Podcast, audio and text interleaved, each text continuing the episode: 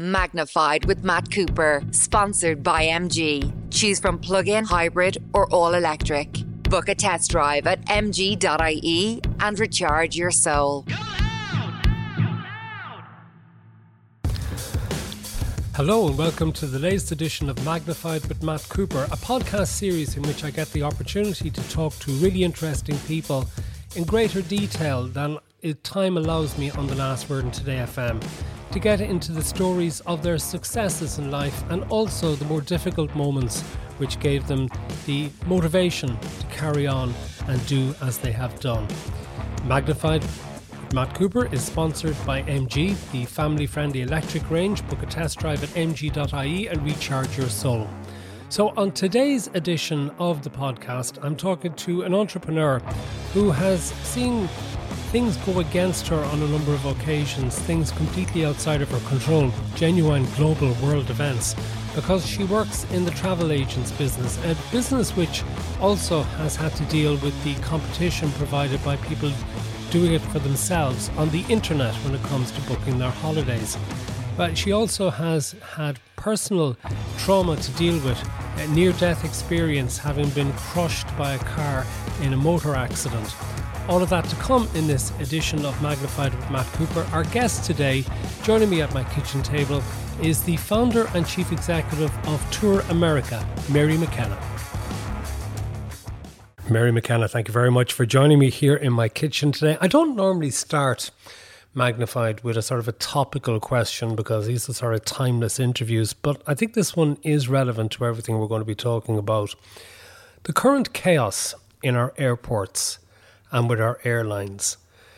And the excuses that are being given for that, are they actually acceptable? Uh, it's really causing us a lot of grief, actually, to be quite honest with you.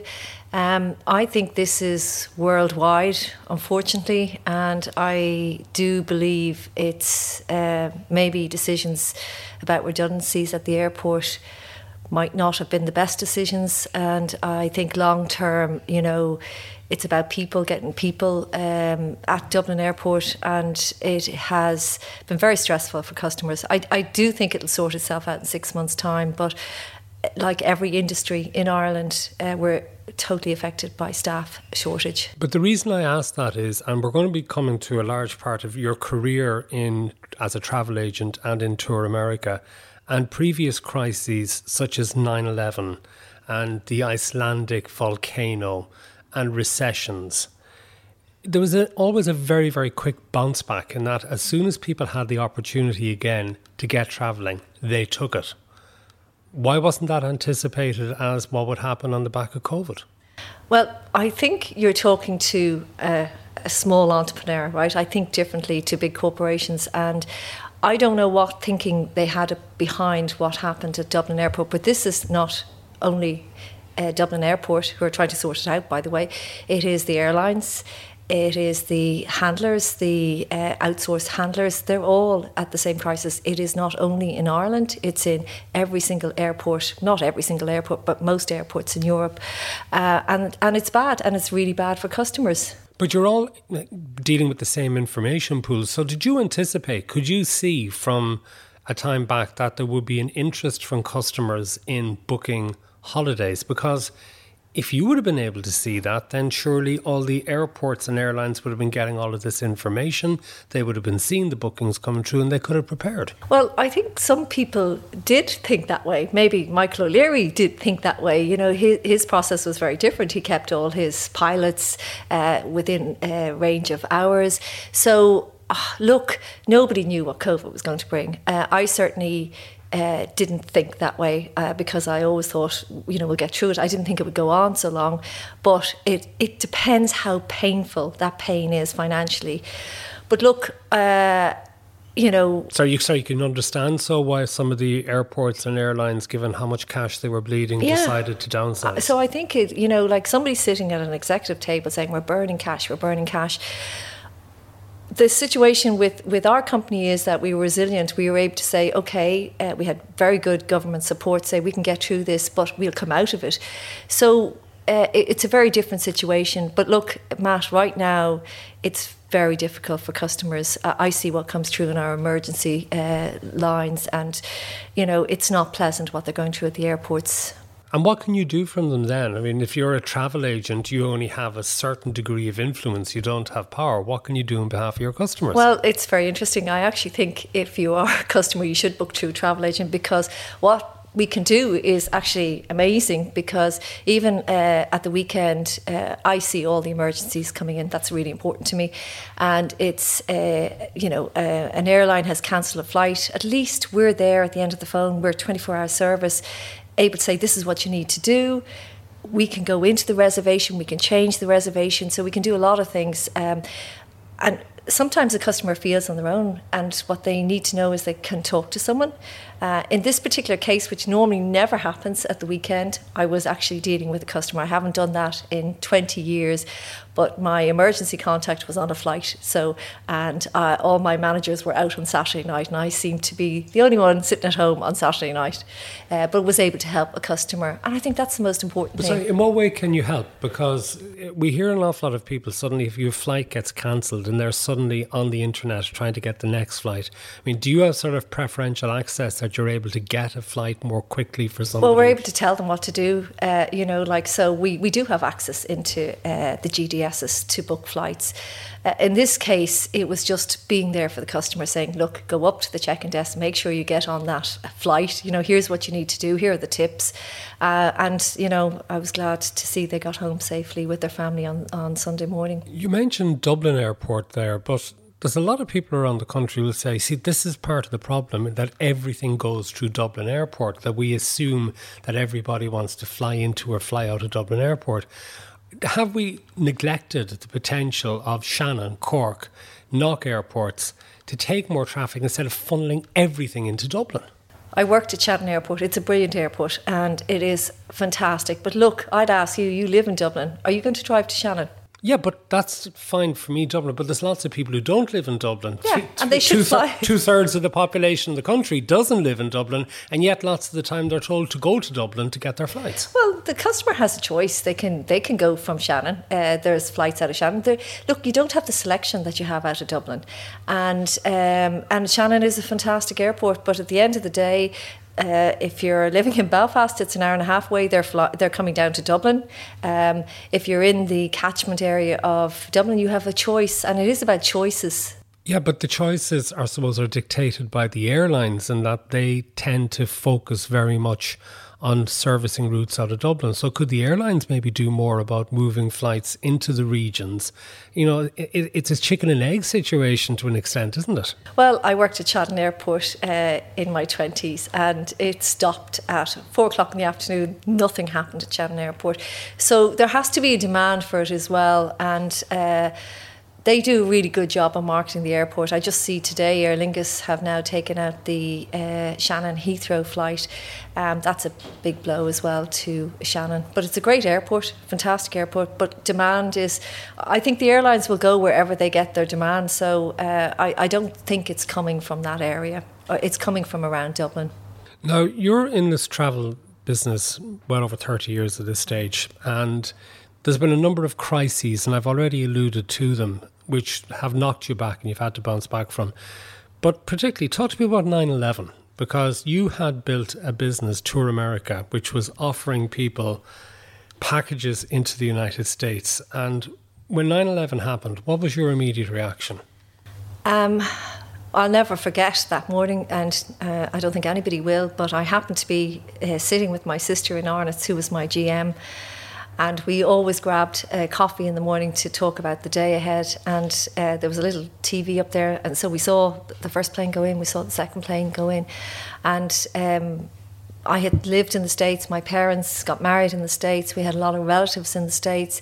So the first thing you're thinking of is this is just awful for for families, for anybody living over there, uh, and it affected everybody's lives. And, and so we were kind of in contact with our relatives.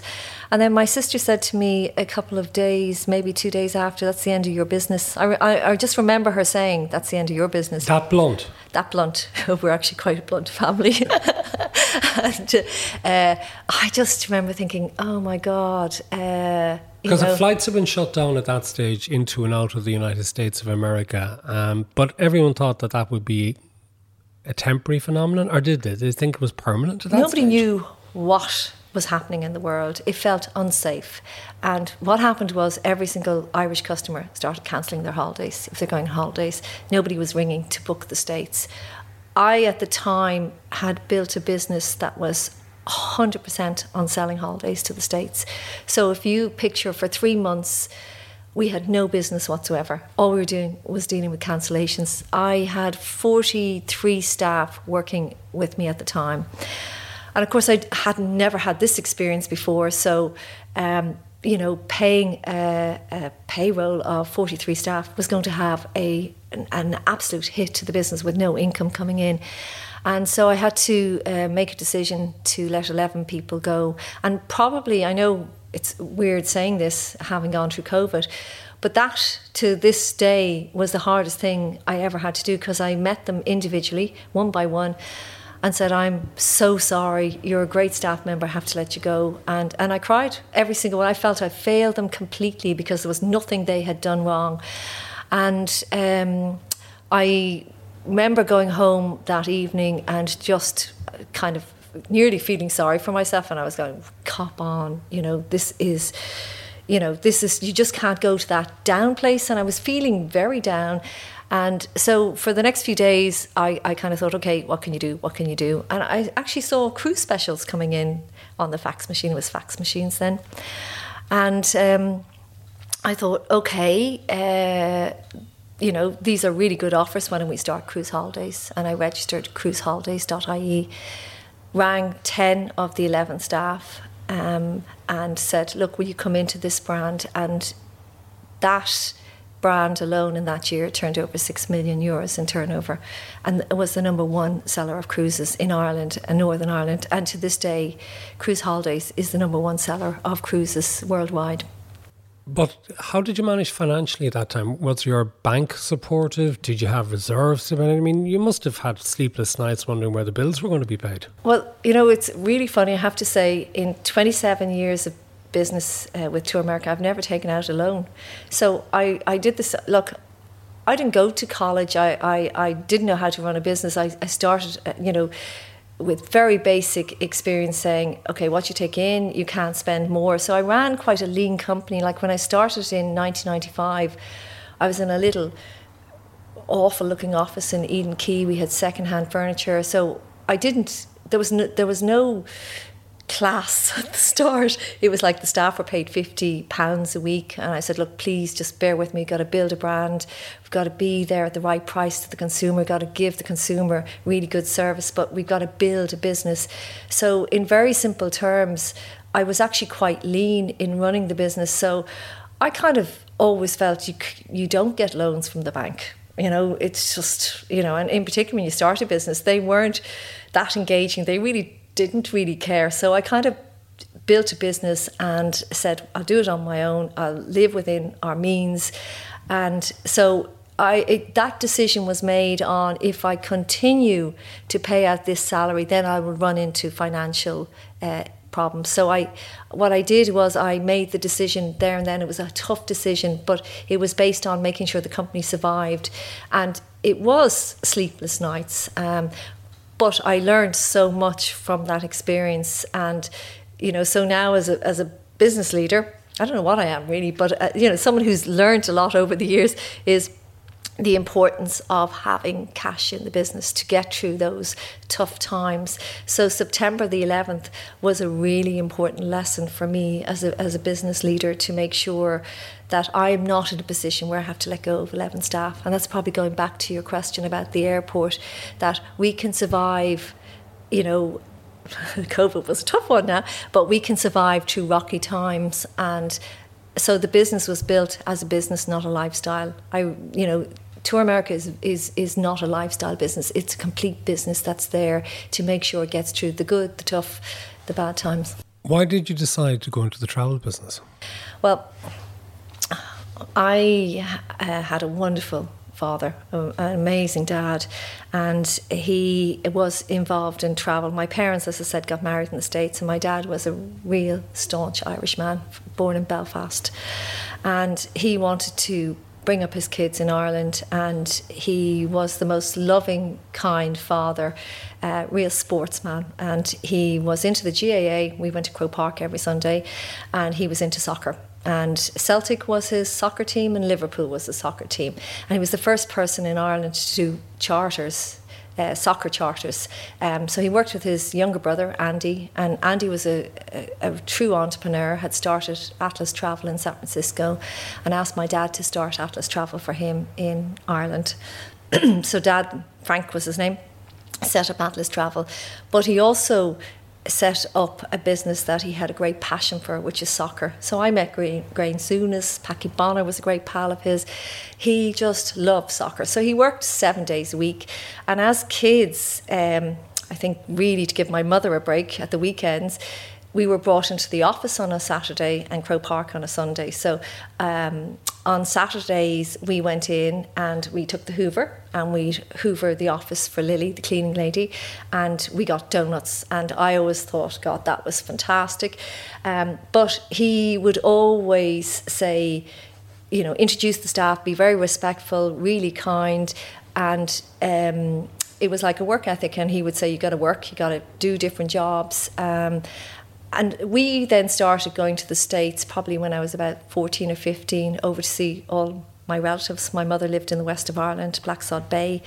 She took the boat from Cobh. Uh, she was one of 15 uh, to New York and then sent home money and brought her siblings over. So she had a lot of sisters uh, living in the States. So we spent a lot of time in the States. So I always thought, I'd love the States. And um, anyway, I never worked with my dad, which was a terrible shame because I think I would have loved to have done sports trips with him because I'm mad about sports as well. Um, and he passed away in uh, 1989. Was that suddenly? Yeah, my sister had a very bad car accident in the States. Um, my two sisters were in the car, and a Jaguar crashed into Geraldine, and she was taken by helicopter. She broke her neck, smashed her pelvis, and she was brought to Boston. Um, and she was very, very bad. And we all flew over myself, my dad, my mom, my, my brother was in the Air Force at the time. And he was so upset. He was 55 years of age and he was a chronic asthmatic. And he went in for a check uh, checkup, and he had a blocked valve. And you've got to remember this is 1989. And so she clocked up the top insurance. That's why it's very important to take out insurance in the States. That was a million pounds, by the way. Back then? Back then. So she was taken by helicopter to um, the hospital in Boston. She was in intensive care for six weeks. So she had to be flown back home to Ireland. And they crossed paths he was going into Blackrock Clinic, she was going into Blanchardstown at the time, and uh, he had an operation. I never saw him. Uh, you know, I was actually doing the Tour de France for him in Ireland at the time. He had me doing an odd job, and uh, we were just called in um, into Blackrock Clinic, and it was so cold. I, I just remember the reaction from the doctors, I'm sorry, he's dead. And it was just a complete smack in the face, like someone kicked you in the face. And then we had to drive to Blanchardstown, and uh, I remember going into my sister's room. She's two years younger than me. I actually work with her now, and I couldn't actually tell her that dad had died. I just couldn't say the words, so my uncle had to say it. I, I just completely was in shock. And my mother was only 49. And sorry, what age was your father?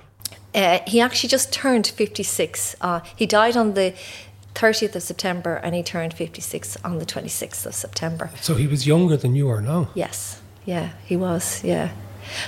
You know, yeah, it, it was a very different time. He worked seven days a week. I've learned a lot from that experience, I have to tell you.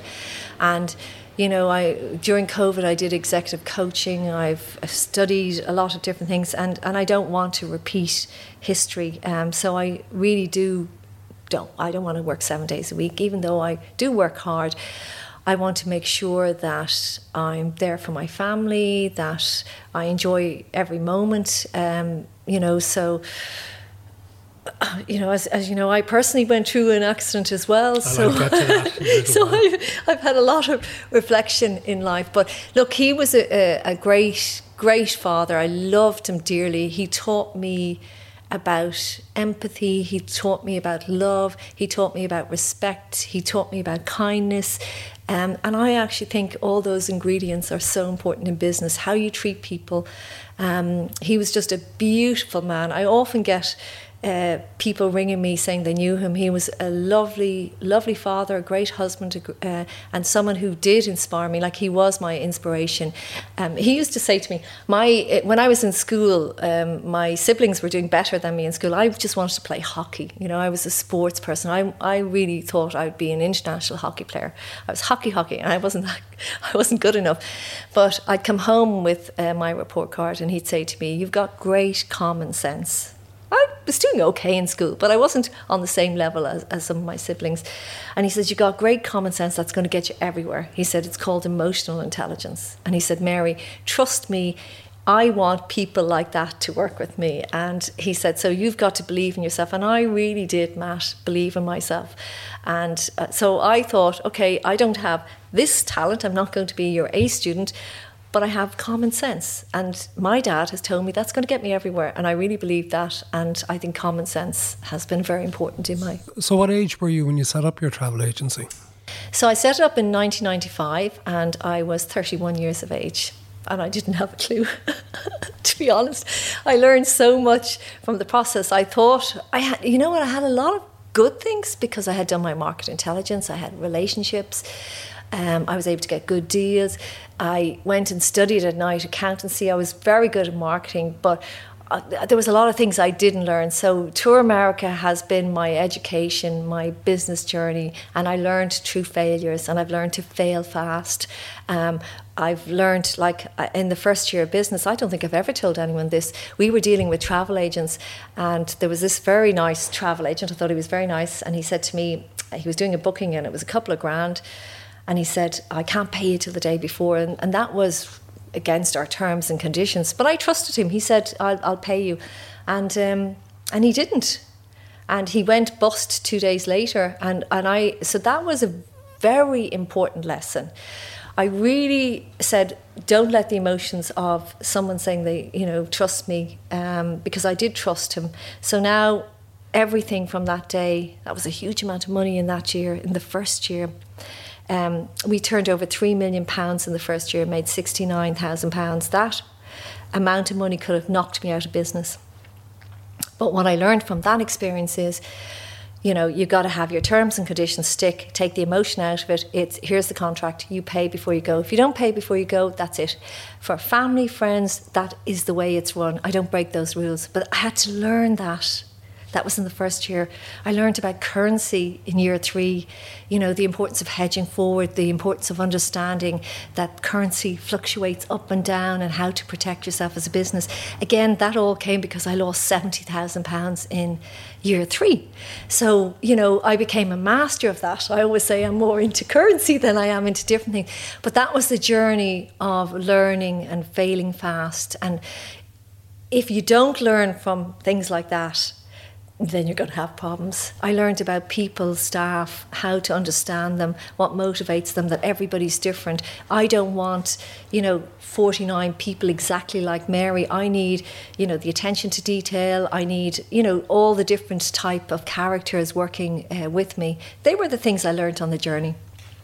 Of course, in the 21st century, an awful lot of people are doing do it yourself holidays yeah. because they have the opportunities made available to, by the internet they're encouraged by the airlines to actually book directly. Ryanair, I think, was a pioneer in trying to cut out the travel agents as an intermediary. But people then started booking their own hotels or their own uh, locations, their own uh, car hire. So, how did you manage to continue to be in business when so many other travel agents were unable to cope with the new internet era? You see, there were 400 travel agents in Ireland around that time. I can't remember uh, what year that was, uh, but I. Uh, so I'll, I'll, tell you the story. Right, there are 400 travel agents. There's now less than 200 travel agents, um, and they were small family run businesses, maybe husband and wife, or they had their kids involved. At the time the internet came and, uh, and people were booking online, well, we embraced that. We, we use the internet just like anybody else uses the internet. And what you found is if somebody goes ahead and books their own holiday, which a lot of people still do, I always ask the question why would you bother doing that when you can get a better deal, probably through a travel agent? In most cases, you're legally protected in every aspect, okay? If a flight is cancelled, it is your travel agent who's responsible for getting you back. They're licensed and bonded, you'll never lose your money. You know, you don't know who you're booking with. There's so many scams going on. We have net deals with Aer Lingus, so you don't have to pay in full. So but it's trying to get that message out there. And so, what do you mean by net deals with Aer Lingus? So, Aer Lingus would give us rates for the year, and they're they're called net rates. So they're different to the web fares, um, and so we're not we're not a hundred uh, euros cheaper, but we're let's say we're on par, slightly cheaper, and we don't have to pay in full for those. You just have to pay a deposit when you book on the web fare. You're paying in full. Um, you can change when you book with us. You can, you know, add on, change dates. So I just think, really, in terms of why would someone try and do it themselves when, like, there's someone sitting there who can do all the research, hold your hand, you have, in particular, Matt, during COVID, like in particular during COVID, if you booked with a, an airline, you were not getting through to any airline. Um, if you booked with hotels, you were probably losing your money. But with us, and I'm only going to talk, I, I think travel agents did do a good job in Ireland because I, I saw what they did. I think they cared about the customers. But in particular, even as a business, it's about doing the right thing, right? And the first thing I said during COVID, I stood up with my staff and and I didn't know how long COVID was going to last. I said, first of all, you're all okay. I said, you know, I have your back. I will be in communication. You're okay. That was the first thing I did. And the second thing I said is, we will do the right thing for the customer. We will do the right thing for the customer. We were the first travel company to do full refunds for our customers. We had one or two suppliers who were not, you know, doing the right thing, and I was writing letters. I won't even say who they were to CEOs saying you're not doing the right thing for the customer, and I'm not going to forget that. And what know? sort of response did you get from them? A lot of people didn't know how to deal with this. They were they didn't think ahead about their customer. They thought, oh, financial impact. But if you don't focus on your customer, they will not forget. I mean, there's a saying that goes, people always remember how you made them feel. Well, it's the exact same thing with the customer. They will remember when you don't do the right thing. And uh, so, uh, yeah, I got back a few uh, strange responses, all right. But I, I, and I, I'm sure. I don't know if they even like me anymore, but actually, I, I wrote down to them it's about doing the right thing for the customer. And I, I read that, that's in my heart. You do the right thing.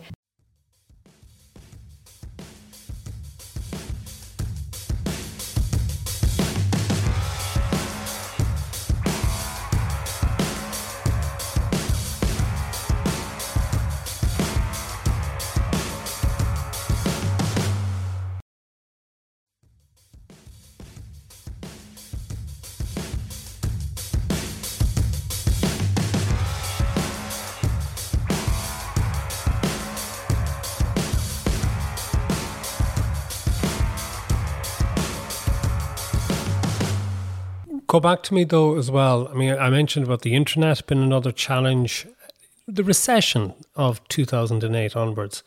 Did that mean that people just, well, the first thing that goes is a holiday because that's discretionary spending? We're not going to actually do that. Or did you manage to find a way of persuading people to actually, well, carry on and go on your holidays regardless?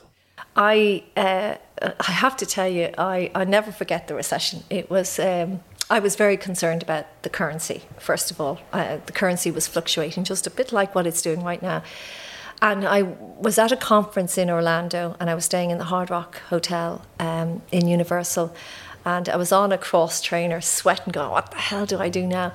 And I happened to watch CNBC, CNBC, and the CEO of Coca Cola was on, and he said, In a recession, protect your brand.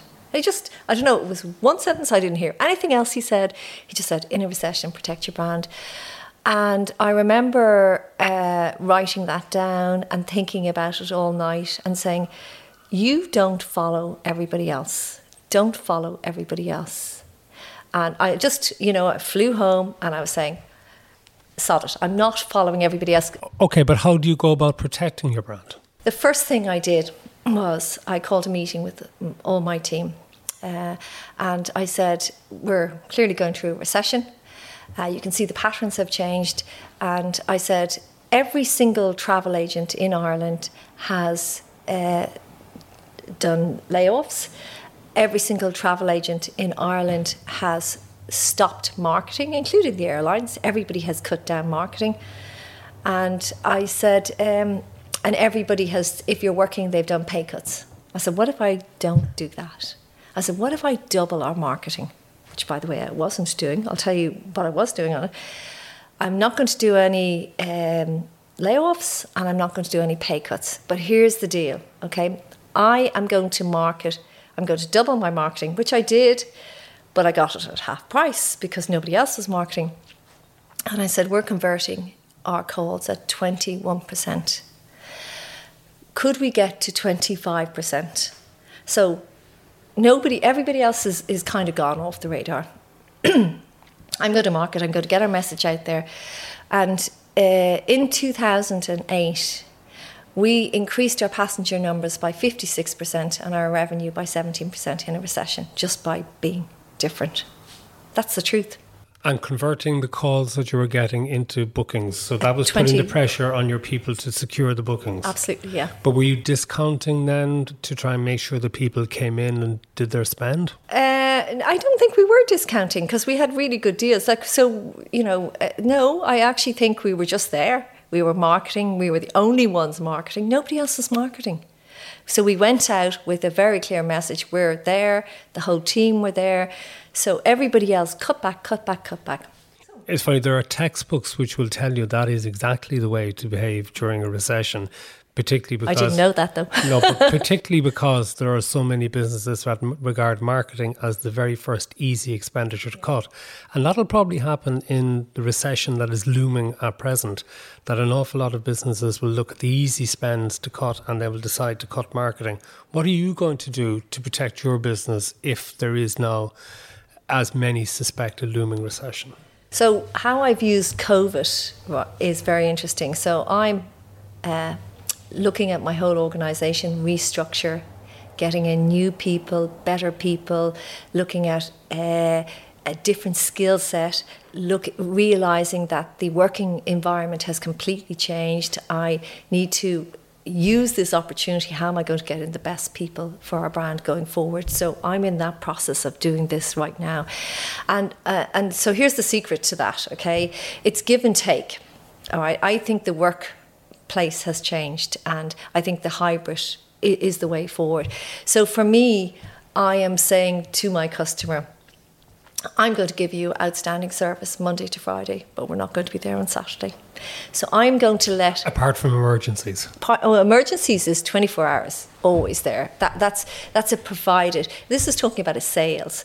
Uh, so I'm actually saying I'm going to let go of a sale day, which is a big sale day, to ensure I have the happiest, best staff. And that's a compromise I'm making. And I think I'm realizing. Sorry, I just want to clarify. You're going to close your shops on a Saturday. Yeah. You have locations in Dublin and in Cork. Yeah. And an awful lot of people maybe work Monday to Friday and yeah. they go and book their holiday on yeah. a Saturday, and you're not going to be open to take them. No, we're not going to be open on Saturday, and we we're online if they want to go. We do get bookings online, yeah. um, and we if we come back to every email, every Facebook, so we we can manage that. Yeah, I'm letting that go. That's a big big decision, but what I'm getting from that is the best of the best staff. I want happy people. And they have said, I've just done a whole survey with my whole team, they want to have a work life balance. And I am now saying it's really important to get that right. If I want to give good, outstanding service, and, and, and they're very big focuses. I'm not, you know, I've done all the leadership for growth, the strategy, all that stuff. I get all that. But at the end of the day, it's to have the right team, and to have outstanding customer service. So yeah, I'm letting go of that. That's a big one. During COVID, though, and as things stretched on longer than had been initially anticipated, did you consider giving it all up and saying, look, I've done my bit and I've been through crises before. I can't be getting myself up for doing another one again. Yeah, well, look, um, I the twentieth of March, I'll never forget coming home that day, having stood up in front of the team, and locking the door of the office, and um, just coming home and just saying, "Oh my God, I I don't know where this one is going," and I, I actually think I either got COVID straight away, um, even though my doctor couldn't see me because I didn't have the three. Um, conditions that you needed at the time. I was stressed off my head. I can't figure out which I had, but I definitely had a very wobbly week that week. Definitely, without a doubt, I was, you know, inside i was like the swan you know uh, on the outside i looked very calm to all my team and and below that the legs were going crazy for that week and and then it was about you know it was time to think and uh, and Mary's become a new Mary since COVID. I know that's a weird thing to say. I you know, was able to look at things differently. I sat back and thought a lot. I had time to myself, which I never had before. I felt actually, which is very interesting, I felt I was on a cog. I couldn't come off this cog. And so for me, it was that I was able to stop and think, which I had never time to do before. What do I want for the future? I didn't think COVID was going to go on two years, by the way. Um, I was very much involved with travel agents, trying to get the government to support travel agents. I walked the Dáil. I, you know, I, I was there behind my colleagues. I didn't want any of my colleagues to fail either. I, I, I, there's plenty of room for all travel agents, and I know it was very important for, for them as businesses. So I got behind my colleagues as well. Um, I used the time to look at my own health wise, fitness wise, even though I was very fit, I changed my whole diet. I started studying. I did um, a course in IMI. It was a special offer for travel, anybody in travel. So I was like, great. So I graduated, you know, which I never did in my life, um, from UCC and IMI. In uh, so I was really proud of that. Um, and uh, uh, so it was a, a, really good time for me to look at the business and where do we go in the future. So the first week, Matt, definitely was a wobbly week, and I could have run away from it, but I couldn't. I can't do that when you've got so many people responsible. How many people are working for you now? We had 50 staff working uh, before COVID, and we now have 28 staff working. But that's being built up. Next week, we will have 34 staff, and we'll build it back up um, to where it was again. Now, you mentioned earlier about a bad accident that you had. Was it nearly 20 years ago now at this stage? 2004, yeah. Can you remember it to describe it? Um, well, I remember Holiday World was on, it was 24th of January, and it was a beautiful crisp morning. It was just blue skies. And it was a Saturday. And I was going into the office to get flyers to drop them to uh, Holiday World. And as I always did on a Saturday when I went in, my office is at the back of Abbey Street, Notts Lane, uh, cobblestones. And I'd go into the office and I'd end up spending a couple of hours there, or I got involved in everything. I was quite a micromanager at that stage which I learned as well not to do as much of. And I got involved in everything. And so I was stuck in there for a couple of hours. And I had a lovely car at the time. And it was parked right outside the window of, of my office. And I was looking out and I could see this old lady trying to park in front of it. And I was saying, she'll never get in there. You know, that's too tight. So I stopped what I was doing and went out, knocked on her window, and I said, Look, I'm going to move back and you can pull in. And I moved back and she pulled in and I turned around and I got smacked. Uh, I could see this, I, don't know what colour, it was a, a Mercedes Jeep anyway, is what I'm told it was. And I saw it right in front of my face and I thought, oh, I'm dead. And it just hit me. I went up in the air and. So you were outside of the car at this stage? Yeah, I was outside okay. the car. So I got hit. Um, uh, and uh, it ran over me. Uh, so the front the front of the jeep was on my left side, and um, I I just thought. Um, I'm, I'm gone. I don't know how it didn't go over my head, by the way. I just thought, oh my God, I'm dead. And that's exactly what came into my head. I'm dead.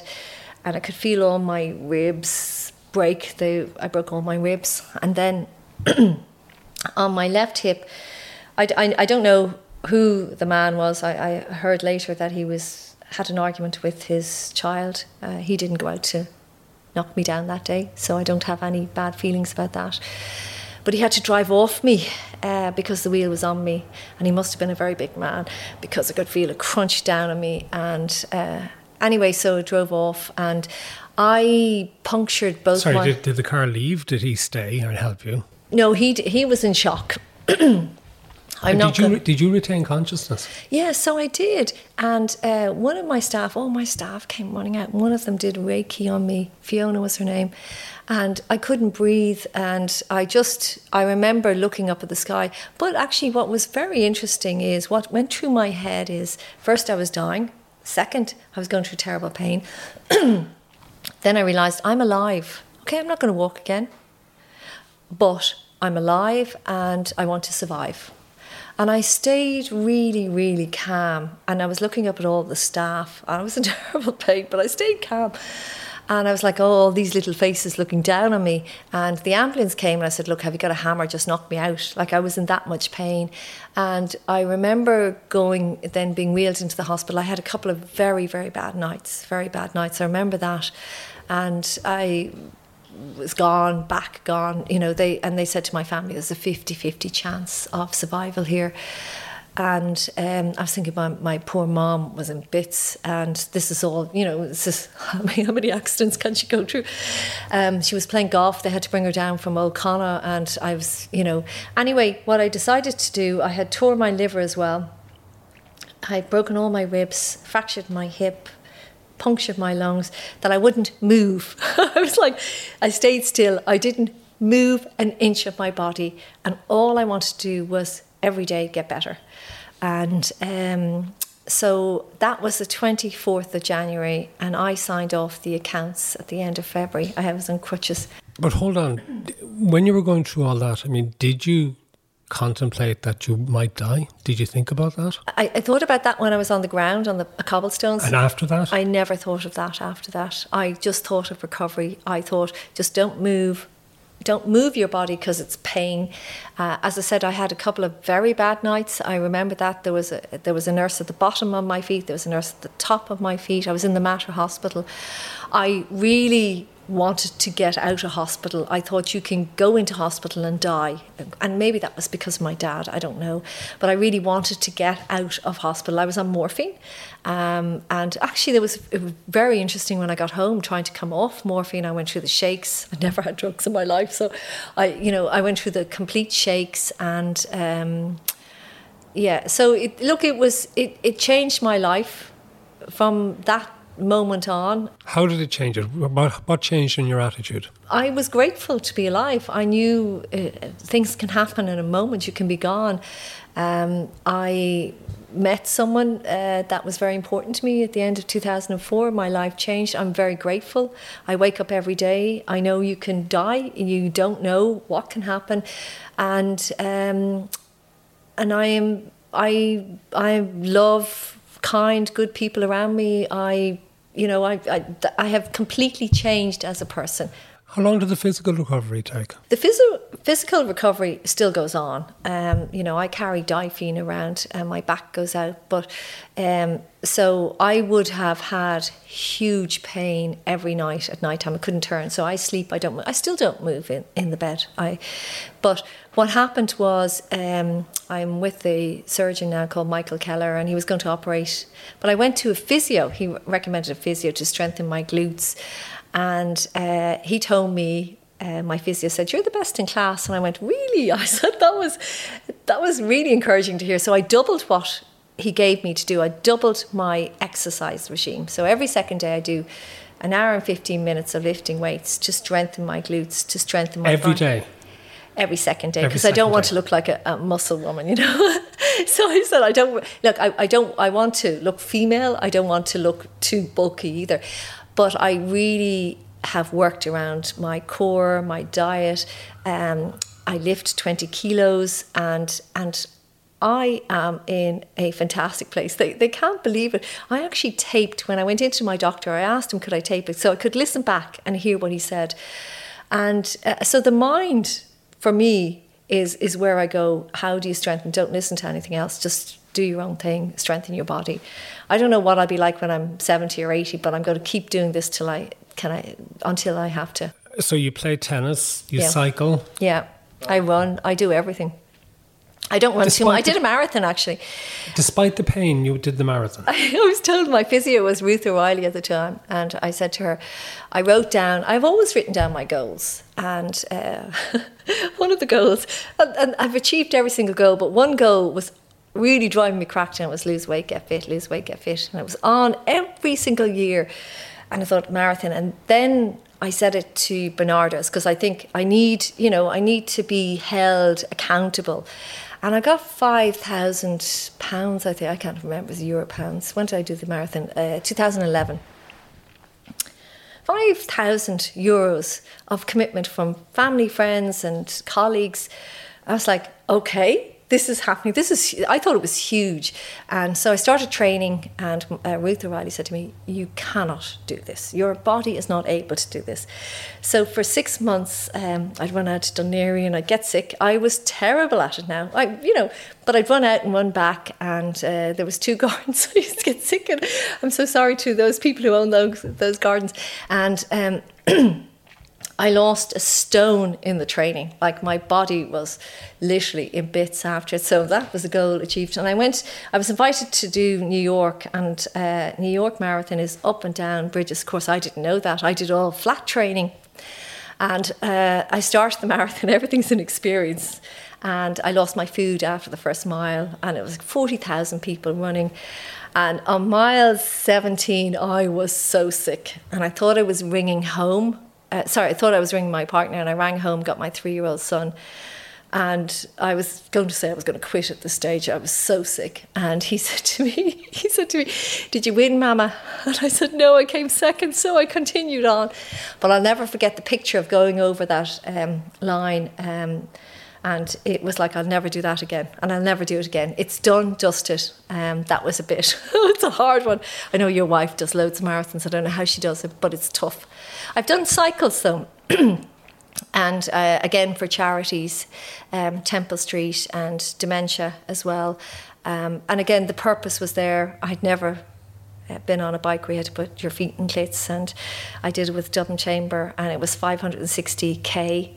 Of course, I did not have a clue they were going over this terrain and the inclines, and I had only done 40k in training, and the first day was 120 k and they clapped and thought I was great and I rang home and said oh I'm like what am I going to do I have four days left of this I can't continue. And I had to cycle the next day standing up because I was so badly blistered but it was great fun and uh, again that was uh, that there was You just don't give up.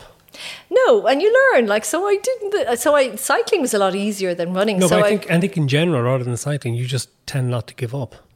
No, but again, the purpose is there. If I didn't have the charity behind, I would have probably given up. And um, but you know, I was being held accountable, and and I like the fact I can push myself outside my comfort zone. It's where I grow, and it's where I've got most satisfaction. Of course, the business developed, as you said, after 2001 on the back of cruises. Yes. And I have to ask you about this because I know that when we've covered cruise options as holidays in our travel spot on the last word, um, there's a couple of reactions come in in relation to it and potential threats maybe to the business in the future. One is the fear which was caused by all the publicity in relation to COVID spreading on cruises Yeah. And, and as to whether they are actually are safe now to travel on. And the second one, which increasingly is coming across, are environmental concerns from listeners who feel that these giant cruise ships, which are billion dollar investments and are which are the most extraordinary constructions, are not good for the environment. So, what fears would you have for the future of cruise holidays given those particular concerns? Yeah, so just to put it in terms, I'm very lucky because I sit on the advisory board of the different cruise line uh, companies in the UK. So I'm actually privy to a lot of information uh, and what they're doing about the future. And so, like, uh, I have to give the name of this because I can't remember, but they do have. Um, the liquefied natural gas as fuel uh, going forward. So they're going to have um, all the new ships going forward are going to have that. They are really conscious about the environment, and even if you're on the ship, you know the water.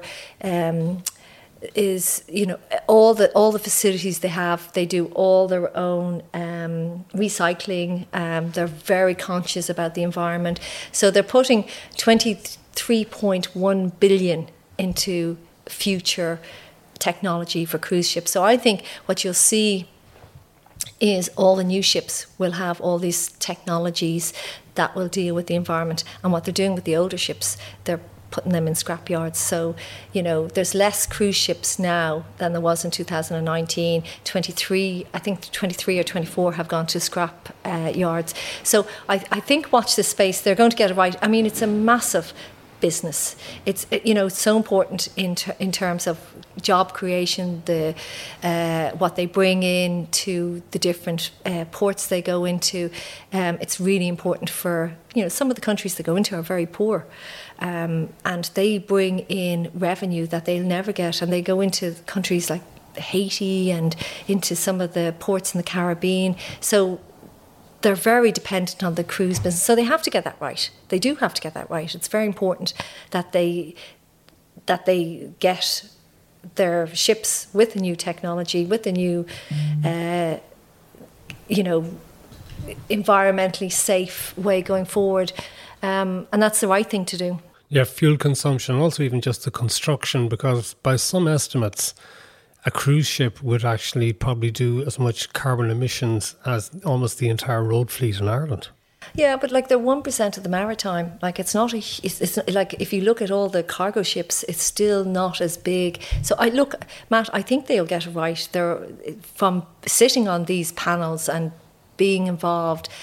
I can see there's a huge commitment. I mean, the CEO of Celebrity is so into the environment. Lisa's her name. She is just everything. Her first conversations is is all about what they're going to do. The the new ships of the future.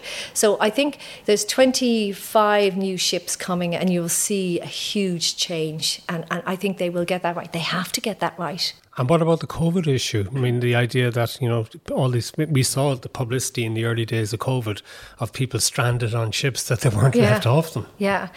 Uh, you know, I think they're dealing with that quite well. You still need to get an antigen test to get on the ship. So, you know, that's affecting, you know, business as well. But I think that's the right thing to do to make sure anybody getting on the ship.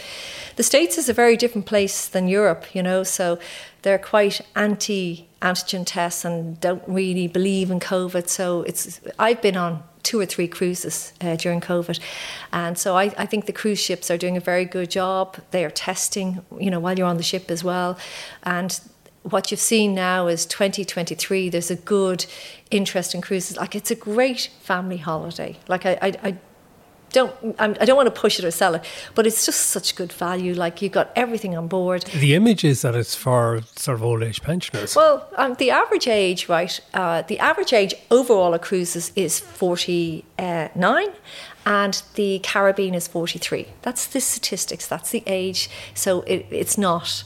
Um, only 15% are, actually 14% are over 60 just to finish up, you mentioned that you do sort of goals and you put down lists. So, what have you got on your list at present for things that you want to do? Yeah, so I'm uh, I'm hoping to announce in September. I have a new business, but I can't go into the details. But again, going into the luxury uh, market. So uh, in travel, in travel, yeah. Well, that's what I know. I mean, I could do many other things, but I don't think I'd be any good.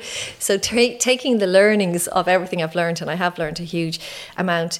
Um, I really think, you know, when I look at, I don't know if you've heard of net performing scores, uh, lots of travel companies use Feefo or um, uh, what's the other uh, customer testimony? We use a net performing score. And what does that mean?